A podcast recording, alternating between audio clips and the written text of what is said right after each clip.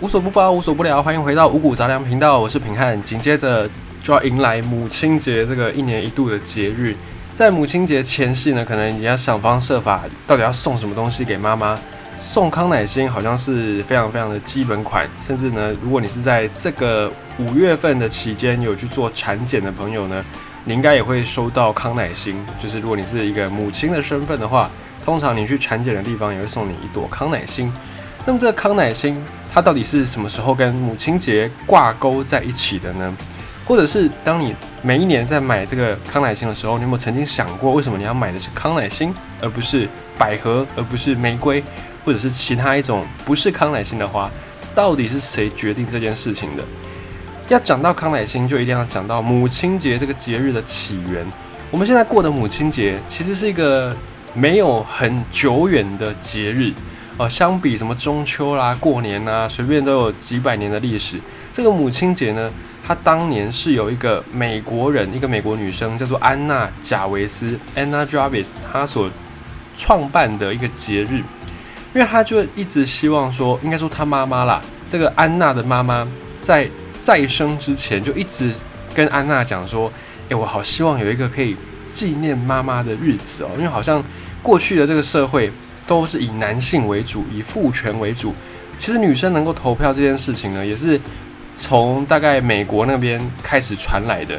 而女生可以投票这个事，也不过才几百年、一两百年、一百多年，还不到两百年的历史。所以你就可以看到说，近代我们现在都觉得说男女平等、男女平等好像很理所当然，或者是性别平等好像是一个生来就该如此的事情。可是这一些事。不过就是一百多年前，然后透过很多很多先人们不断的争取，才有现在这样的一个性别平等得来不易的结果。好，那这个安娜的妈妈就一直希望说，哎，好像应该要有一个节日可以来纪念妈妈。你看，妈妈真的很辛苦，怀胎十个月，然后背十个月很重的小朋友就算了，生下来的小孩还没有跟自己姓。大部分的文化当中呢，生下来的小孩通常都是跟爸爸姓。你看。那还有什么比妈妈更辛苦的一个角色吗？因此呢，后来这个安娜也非常的孝顺。她在妈妈过世的三年之后，就过世之后的三年，一九零八年那个时候，五月十号这一天，这个安娜就在教堂里面举行了一场纪念的仪式。这个仪式后来就被变成历史上第一个母亲节。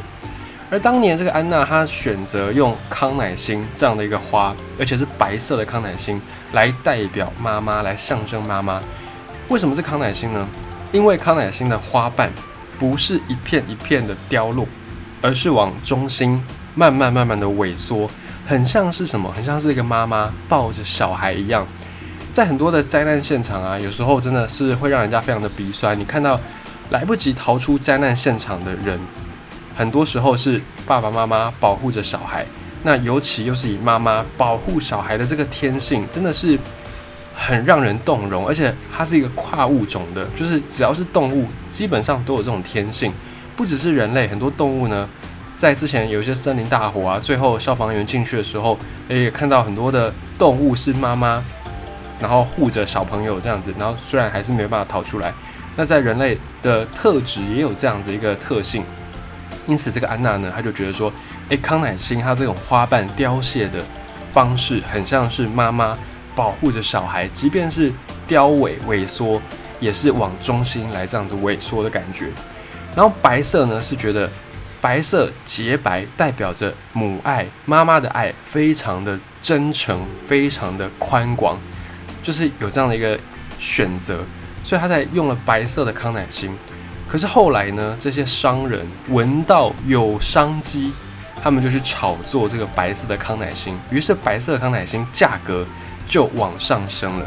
往上升之后呢，这些商人就进一步的去改卖红色的康乃馨，营造出另外一个氛围。那个氛围就是白色康乃馨送给已经过世的妈妈，然后红色康乃馨送给还在世的妈妈，还健康活着的妈妈。后来呢，商人就炒作出了这样的一种氛围。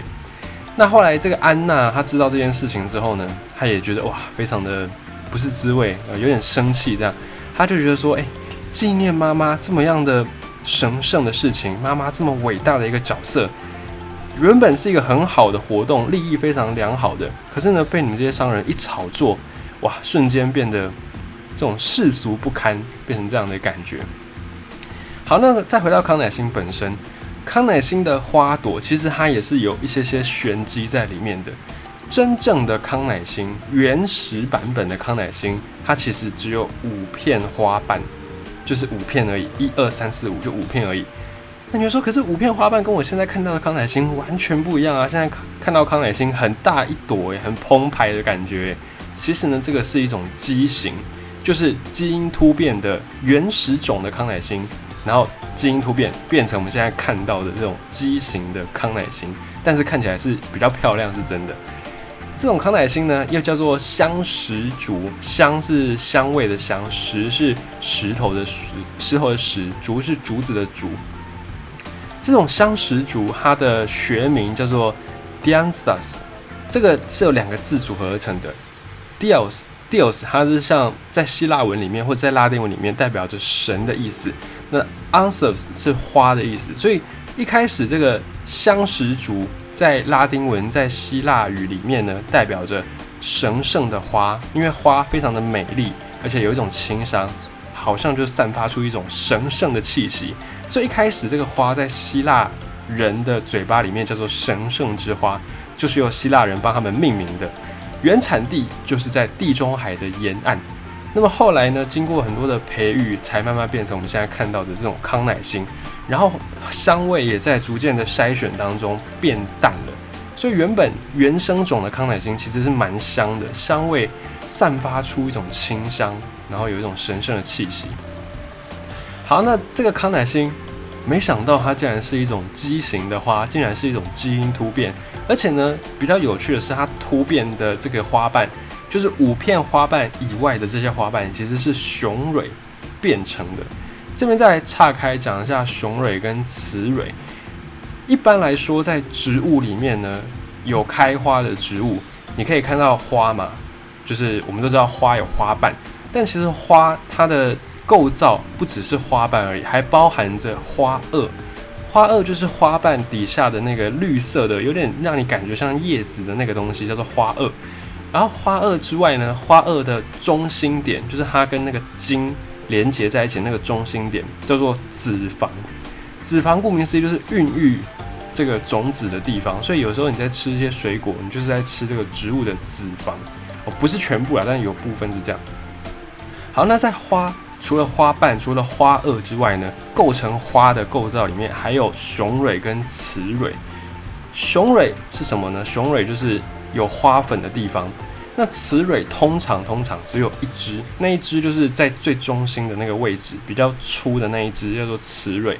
雌蕊最顶部叫做柱头，然后中间叫做花柱，最下面叫做子房。那剩下的在雌蕊中间最凸的那一只，周围的就是雄蕊。雄蕊上面有花粉。什么是花粉？就是蜜蜂啦、蝴蝶啦，被吸引到这个花的时候呢，它们的脚就会沾到这个花粉。那这个花粉沾到之后呢，再飞飞飞飞飞到别的雌蕊去，然后就会帮花粉来传粉，授粉之后呢，就可以再开花结果，就可以再长出新的植物。大概了解一下这个，我们没有要专攻生物系，我们不用太详细的知道。虽然这些在国小课本、国中课本都有教学，但是我们大概知道一下。反正花一般来说，一般来说就是有雌蕊一只跟很多只的雄蕊。一般来说是这样，当然自然界就是少不了的，就是特例，所以我们在这边不讨论特例。那么康乃馨也是这样子，康乃馨它原本也是五个花瓣，然后剩下的就是雄蕊，但是因为基因的问题，基因的差别，其实构成雌蕊跟构成雄蕊的基因是一样的，就是花园基。那这个花园基呢，它会按照不同的功能去发展出不同的构造。雄蕊的功能的，它就会变成雄蕊；雌蕊的功能就变成雌蕊。可是，在演化过程当中，一定会有一些基因突变。那它突变完之后呢，有一个突变的品种就会变成它的雄蕊全部变成花瓣这样子，然后看起来更加的澎湃。可是，在自然界当中，这样的一种花瓣雄蕊的突变，因为就变成你没办法授粉嘛，因为你本来要有花粉的雄蕊就变成花瓣了。所以，按照自然界的逻辑，这种花应该虽然它突变偶尔出现，可是它不应该继续传承下去，因为它不好授粉嘛，所以它的基因照理来说不应该被保存下来。久而久之，它就应该会被自然界给淘汰。但是呢，人类就看到了，人类就发现，诶，这样的花看起来哦还蛮好看的，所以就特意的去做人为的栽培。那植物可以分有性生殖跟无性生殖，有性生殖就是透过花粉授粉，那无性生殖呢，比方说什么扦插啦，或者是呃那种嫁接啦，这种是无性生殖。有性生殖它会有一个呃好说好也是好，说坏也是坏。有性生殖就是每一次它这个花粉在授粉，然后重新的产生下一代的时候，基因会有一些变化，变化可能是好，可能是坏，不一定，所以它是有一点运气的成分。但是呢，你用无性生殖，就是你不让它授粉，你可能用嫁接、用扦插，这种无性生殖它不会授粉，所以妈妈长怎样，下一代就长怎样，它就可以保留植物的一些特性。那人类发现了，哇，这个。雄蕊突变的康乃馨看起来很好看，就开始去把这样的一个基因做无性生殖。于是乎，现在我们大部分能够看到的康乃馨，都是当年突变的那个康乃馨的后代，就是花瓣非常的多。而除了康乃馨之外呢，很多花也都是雄蕊变成花瓣，像是我们最明白、最熟悉的花中之王牡丹。大富大贵的象征，牡丹也是这样子。牡丹原本原始种是看起来就很稀稀疏疏，可是它还是经过突变之后呢，变成雄蕊花瓣化，所以看起来就会很大朵、很澎湃。山茶花也是，樱花也是这样，樱花也是变得雄蕊花瓣化。可是呢，并不是所有的雄蕊花瓣化的花都看起来这么样的短斑，有一些花呢，像是野姜花，在你如果去新竹。或者是一些客家庄，很容易看到野姜花。野姜花它也是雄蕊花瓣花，可是它的那个花瓣化之后的花看起来就没有像牡丹或者是像康乃馨这样很大一朵，反而是蛮清爽、蛮清新的，小小的这样子。这就是康乃馨在生物学界的一个状态。好，讲到康乃馨，也来顺便分享一下康乃馨的花语。就像一开始，这个康乃馨是用白色的来给妈妈象征母爱的神圣、母爱的纯洁。但是后来我们也知道嘛，就是白色比较多啦。在台湾，如果你用白色的花，通常是给已经过世的妈妈会来用。那除了白色跟红色康乃馨之外呢，还有不同颜色康乃馨也代表不同的花语。我们先讲红色好了，红色代表相信你的爱，祝母亲健康长寿。一般呢，就是用来祝福妈妈哦，甚至也表达一种不朽的母爱，因为这种红色也代表着生命力。用红色的花送给妈妈，希望妈妈可以长命百岁，有这样的一个寓意。那么粉红色康乃馨呢，比较没有像红色那么样强烈。粉红色康乃馨反而是给人家一种比较温暖的，然后比较婉约的这种感觉。所以粉红色的康乃馨呢，是比较适合用在祝福妈妈的生日。那它的花语就代表着美丽、年轻，所以它也是一种代表你希望妈妈永葆青春，有这样的一个寓意在里面。粉红色康乃馨，而白色康乃馨除了在这种过世的场合用之外呢，白色康乃馨也代表着纯洁，代表着神圣、圣洁。所以你如果想要祝妈妈特别的。呃，这种我不知道怎么讲，白色我觉得还是很难在东方文化当中送。就算你已经知道它代表着圣洁，可是一般人看到白色的花还是会有点排斥。